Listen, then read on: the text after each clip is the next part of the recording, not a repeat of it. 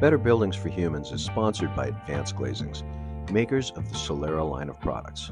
Solera is the leading glass glazing made specifically for architectural daylighting and with extreme thermal insulation performance.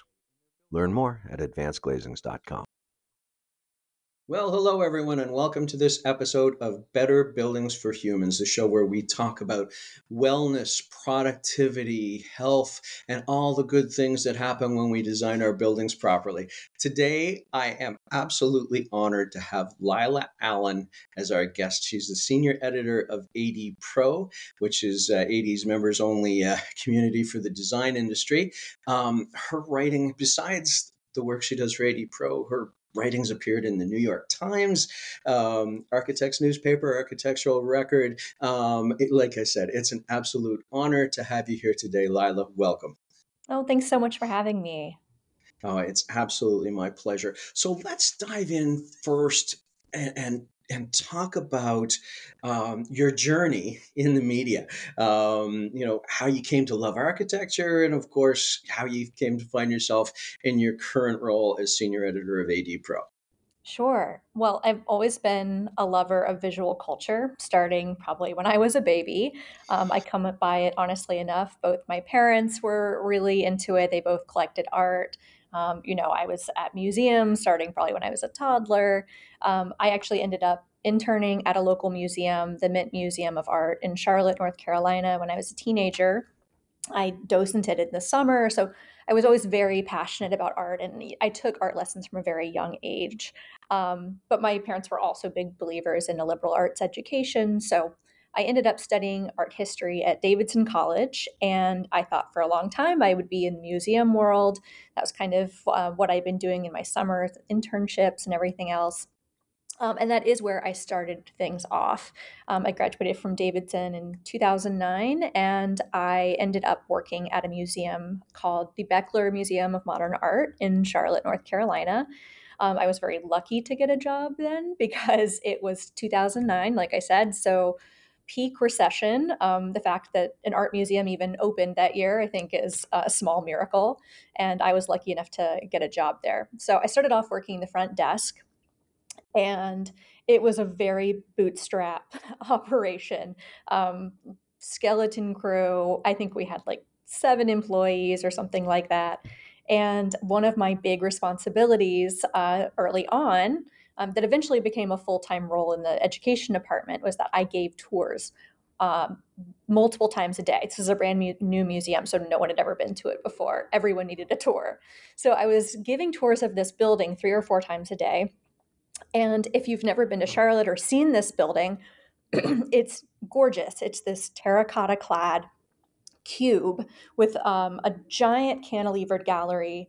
Um, and it's designed by Mario Botta, Swiss architect. It's really beautiful. And in Charlotte, it was just a totally incredible piece of architecture, really stood out downtown. I mean, just instant attraction. You know, whenever a celebrity would come to town and staying downtown, I feel like they always went to the museum first thing.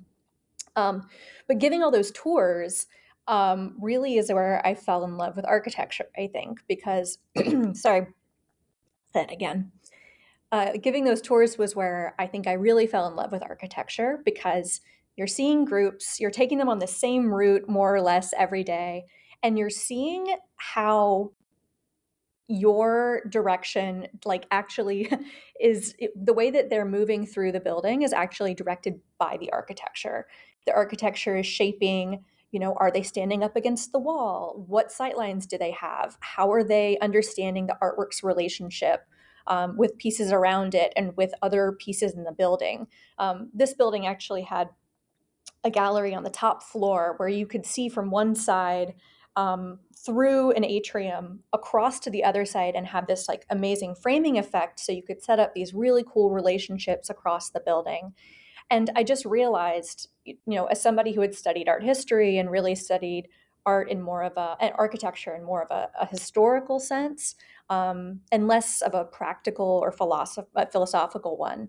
Uh, I just saw how the building could shape our experience, and I even saw like an early floor plan of the building that was um, devised like pre uh, recession, where they had more staff working downstairs. And I realized that even the design of the building shaped how they staffed um, the downstairs. So that had never occurred to me as something that was possible through architecture. So I think that really opened my eyes to it.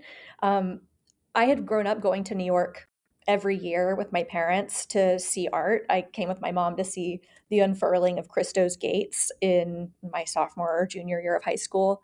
And I always knew I'd end up in New York. And I also knew if I wanted a career in the arts, that this was probably a better place to be long term. So uh, I moved up and I continued working in museums. I worked at the Met.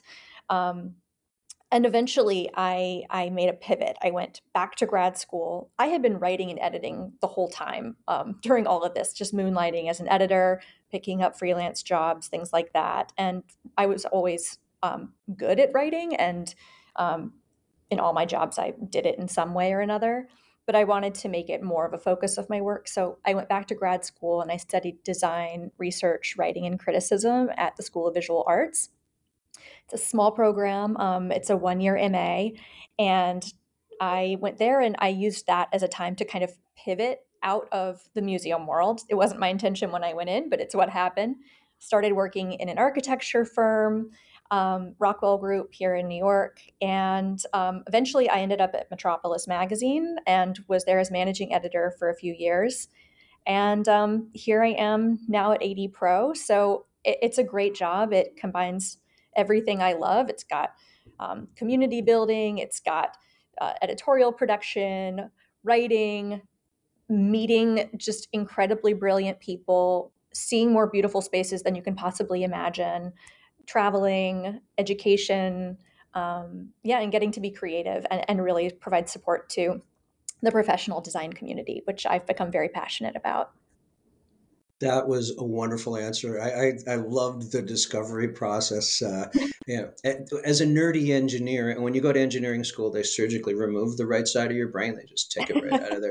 Uh, so just the thought that that you know uh, an architect can can suggest movement and and direct a gaze and those sorts of things. I, I think that's just absolutely fascinating, and I love how it, it led you on your journey. Um, before we go much farther, um, I, I, I need to congratulate you on the uh, the hundredth uh, the hundredth um, edition of, of AD. Congratulations on that! And apparently, there's a documentary coming out. Uh, maybe you could tell us a little more about both of those things. Sure. So we do have this documentary coming out. Um, the full like streaming details are still coming forward. So tune into AD for more information on that. Um, it's directed by an Emmy award winning director, Kate Novack. Um, she also did uh, First Monday in May, Page One, um, The Gospel According to uh, uh, Andre, if you know those. Um, really amazing work. Um, but it's AD 100, The New Taste, and it spotlights four different AD 100 designers um, for anyone listening who's not familiar, AD 100 is a yearly list that AD releases of the, the top of the design field. Um, you know, architects, interior designers, people that are really kind of capturing the moment and just executing amazing work. Yeah. So um, the list for this year is not out at this moment at the time of recording, but I believe it's going to be by the time the episode airs. So you should be able to go out and actually pick up this issue um, from newsstands and you can see who's on the list. We have more newness than ever on the list this year. Um, every year, the, the list is evolving and becoming more diverse, more um, more kinds of uh, faces on it every day. So we're we're really excited, and um, these are designers we strongly back and really believe in. And um, yeah, so we're very excited. And a few of them um, are going to be in this documentary. It's Martin Lawrence Bullard, Landon Lewis, um, Pamela Shamshiri, and Bjarke Ingels, uh, who I'm sure people listening to this podcast are familiar with. And uh, yeah, just speaking about the moment in style and uh, the moment in interiors. That's wonderful. Okay. Um, all right. Let's let's dive into some some design questions then. Um, you know, this show is is about the impact on on human health of, of buildings. And we're going to talk about style too. Don't worry. But but but much of it is is focused on human health.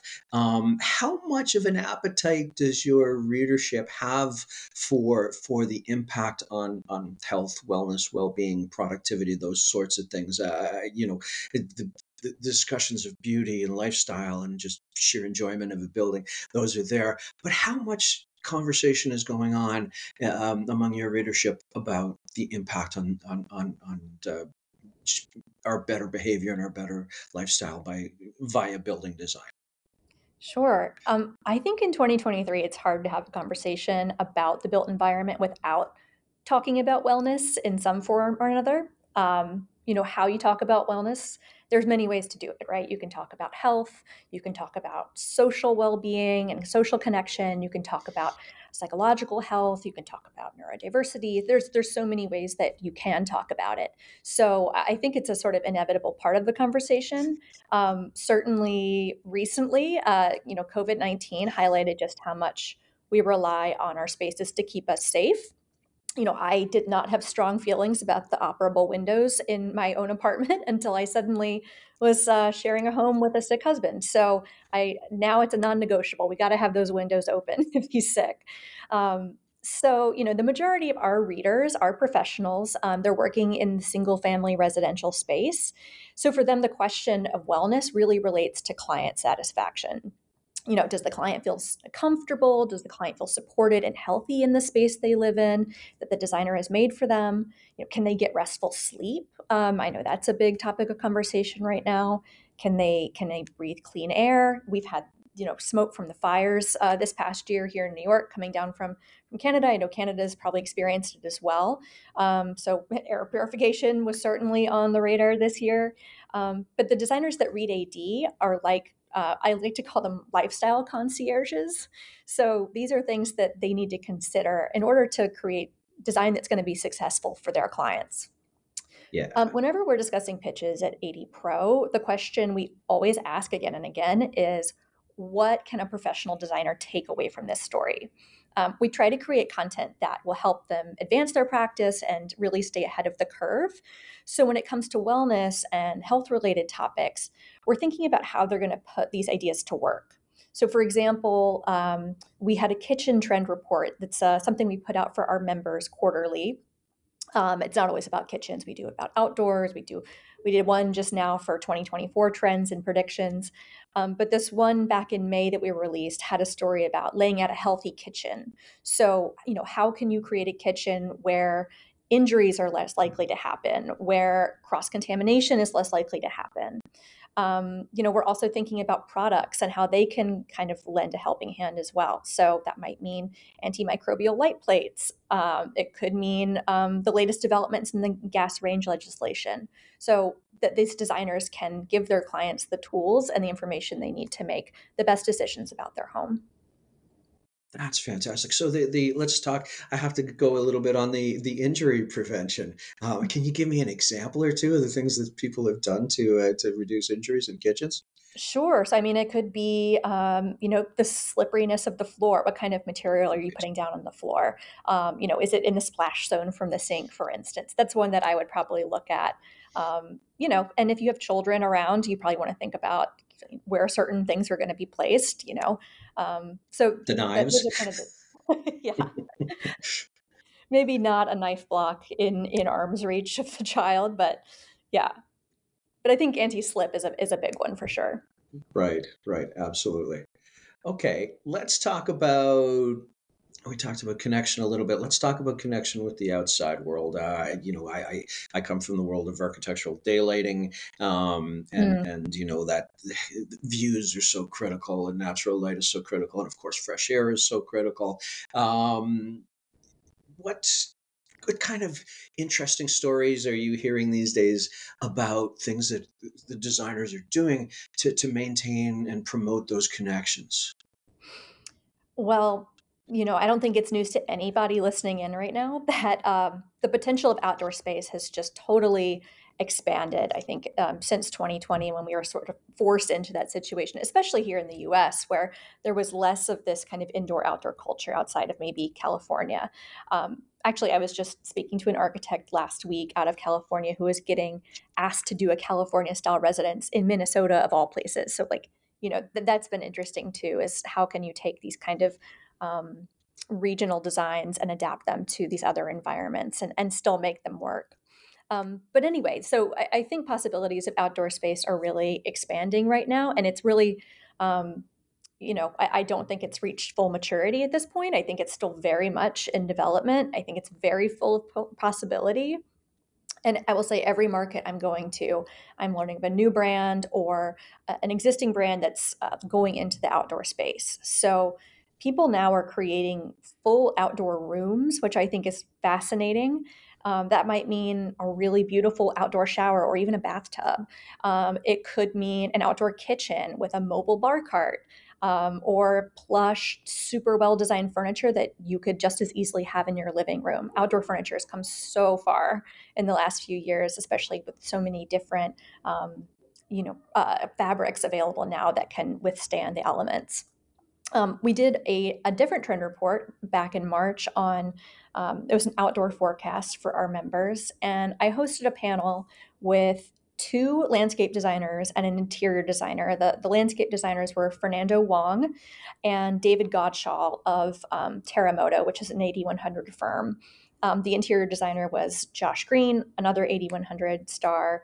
And it was really fascinating hearing about how their worlds interact. But the, the one point that I really remember from that conversation that I thought was so interesting was David mentioned um, a home that he had worked on for a client where it was a you know single family residence and the people who lived there their parents um, were aging and needed an accessible landscape so you know what does an accessible landscape look like outside of a commercial space and ADA guidelines you know where maybe you don't have concrete in your backyard but how else can you make it accessible and I think as the population is aging, this is going to be a really interesting conversation to have. So I, am curious to see how that conversation evolves. Okay. Now let me let me. Uh, there's two places I want to go after hearing that. Uh, mm-hmm. the, the first is um, we, have talked about great outdoor spaces. What about is there? Do you see any particular trends in terms of bringing the outdoors into the house? Uh, you know, changes in windows, changes in in, in you know ventilation methodologies. What uh, can you speak to anything there?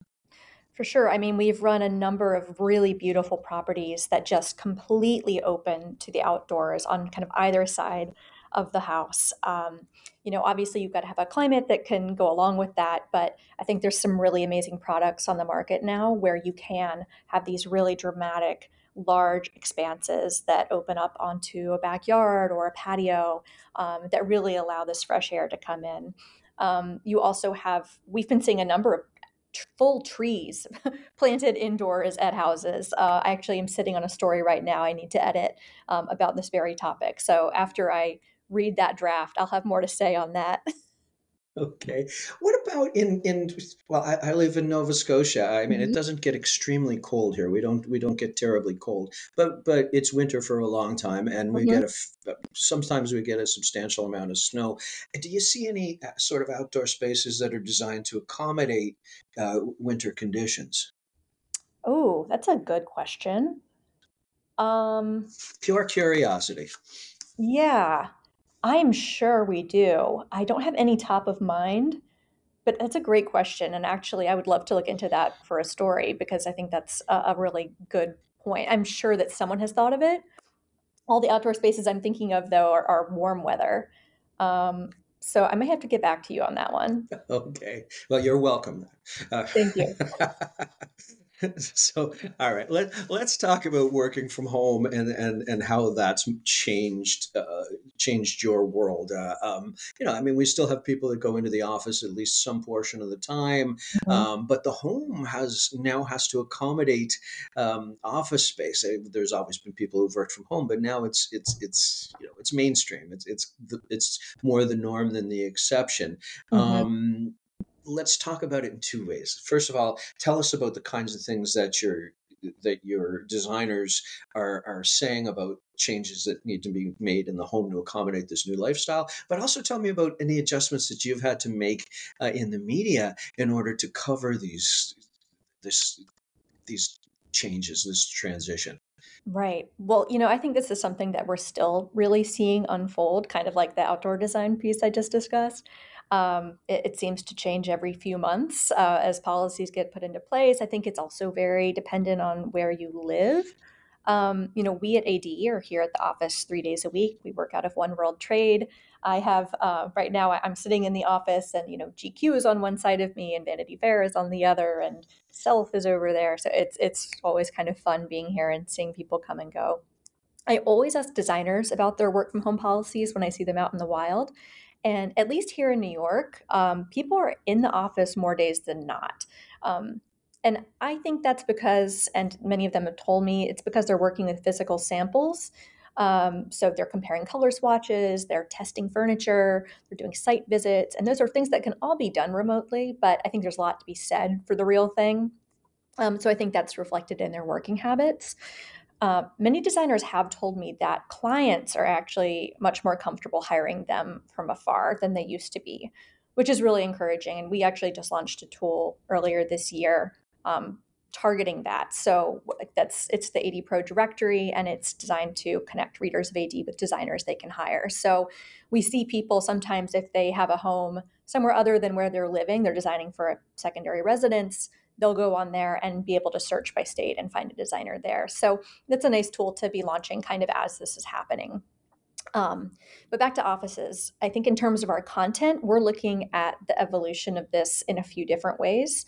One, we're providing designers with kind of insights on what their peers are doing. Um, so that can mean how they're setting up their offices, how they're managing staff, how they're communicating with their clients um, remotely, uh, you know, even you know where they're finding talent and so forth. I think all of these things have been impacted by this shift in work. Um, two, across AD, we're thinking about this new sort of hybrid lifestyle um, and responding to it in our product coverage. So for Seat Week, our, our staff is going to be out testing and reviewing office chairs ourselves at our own homes and seeing what kind of feedback we can give.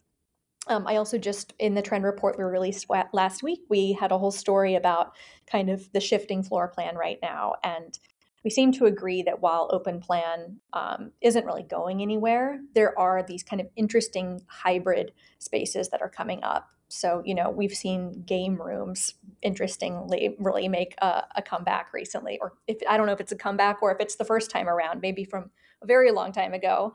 Um, but, you know, you have these kind of interesting ways people are connecting in their homes, but still creating spaces that can serve multiple functions. Um, we also do a ton of product coverage on Pro. So in April, when it's Salone del Mobile, which is the big Italian furniture fair, we'll be covering the new products, including you know office furniture that's coming to market. Um, and three, uh, online and in our print magazines, you know, almost every day we're covering really stylish, high caliber homes um, where you have these flex spaces kind of uh, we're seeing them in real time and people i think can draw a lot of inspiration from them. And you know i remember writing a story last year about um, a woman who ran a fashion blog and she had uh, her office in her closet so a cloffice but it was one that i think anybody would envy it was just the most beautiful zoom backdrop but it totally fit in with her career and allowed her to kind of pull out pieces and be able to collaborate. And for her, that made a lot of sense. Um, but you know, not everybody's going to want a cloffice. I am going to use the term cloffice in conversation tonight somehow. I don't know how, but I'm gonna I'm gonna find a way to sneak it in. That's that's a great one. All right, you mentioned trends. Let's talk about trends. What are what are some of the biggest trends in in the built environment? I, I don't care if it's consumer or or or, or uh, commercial or, or, or residential. You you you tell me which ones you want to talk about. What oh, are the sure. big ones these days? Um, I mean, it's it's hard to pick, but I will say one thing that I have personally found very energizing is the degree to which personalization is now happening. In, I mean, I think that is actually true of um, you know office spaces, but particularly uh, of homes, and the kind of boldness and creativity that homeowners are embracing.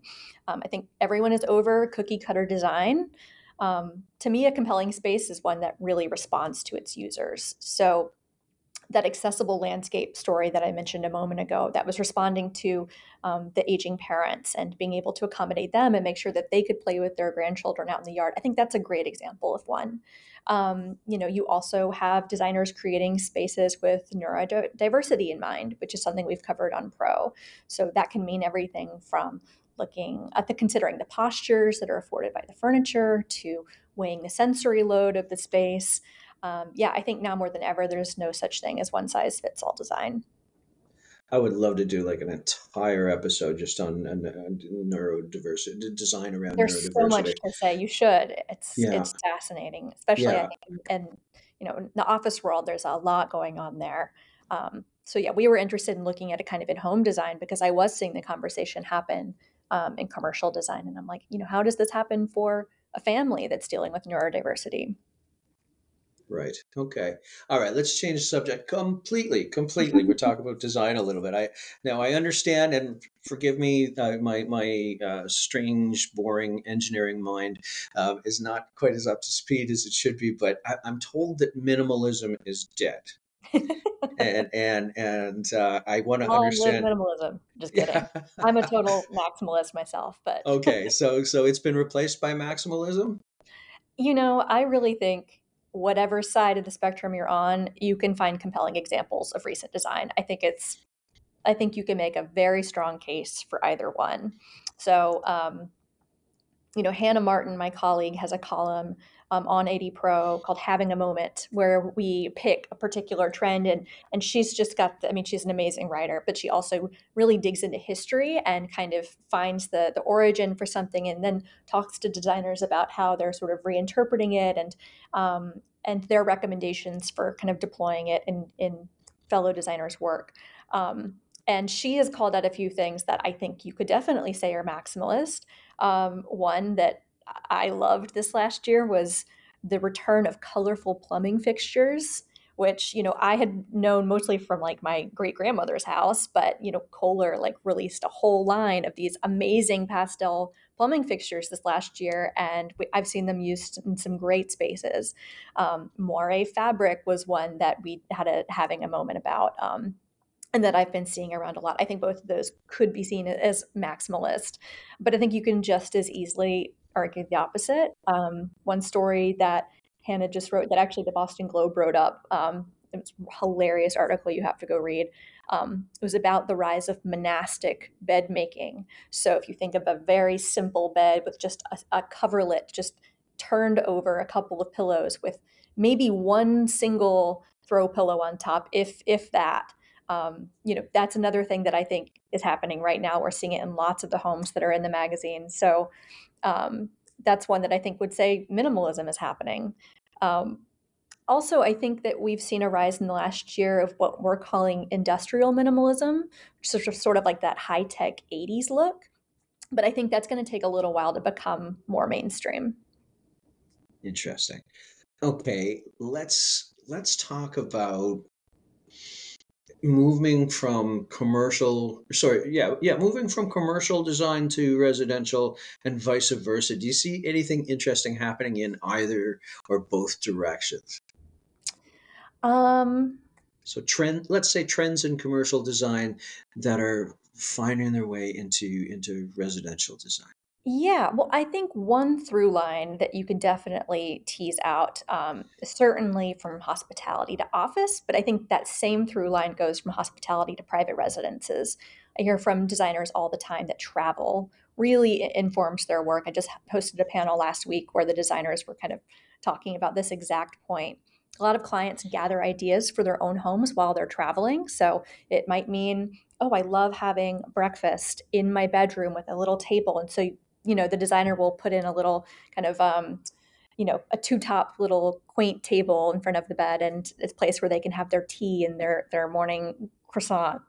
Um, but also you see some again just very uh, robust spaces like uh, you know full kitchens in offices uh, something that i've seen in several offices that have been pitched to us uh, you know, robust outdoor areas, really beautiful, rich material palettes. Um, I'm seeing in offices as well, which is really nice to see. Like, you know, less sterile design and really, um, you know, um, kind of full throated design, which I appreciate.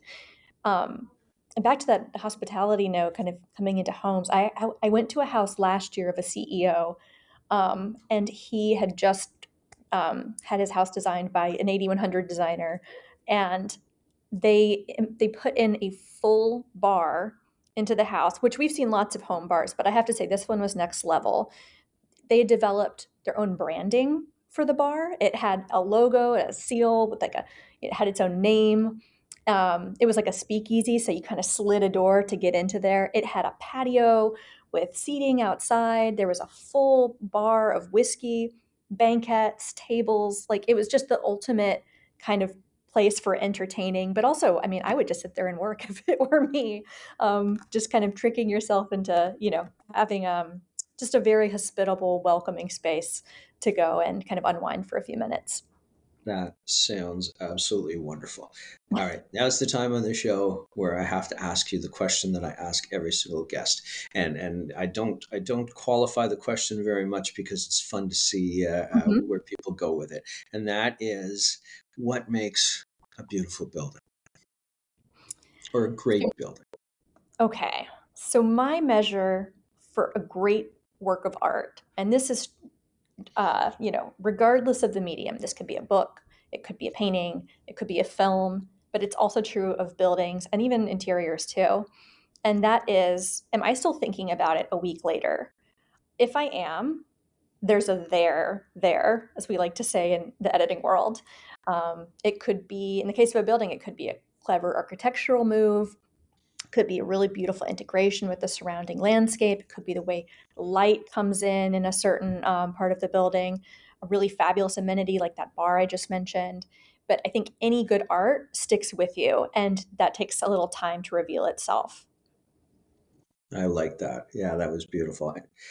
So let's talk uh, about any big announcements. Is there anything uh, anything that you'd like to share? We already talked. We talked about the AD 100 and the and the documentary. Is there anything else going on with AD Pro uh, that you'd like to to talk about, or any side projects that you might be working on? So coming up, we will have a preview on AD Pro um, for KBIS. If any of your listeners attend that, the Kitchen and Bath Industry Show or IBS, um, we will have a kind of guide to that coming out. So if you're looking for you know recommendations of what you need to hit up or what our kind of what our hit list is going to be, even where to stay, um, that is covered in our preview. So I would keep an eye out for that. We also have quarterly trend reports. So, you know, I think the first one is going to be in March this year.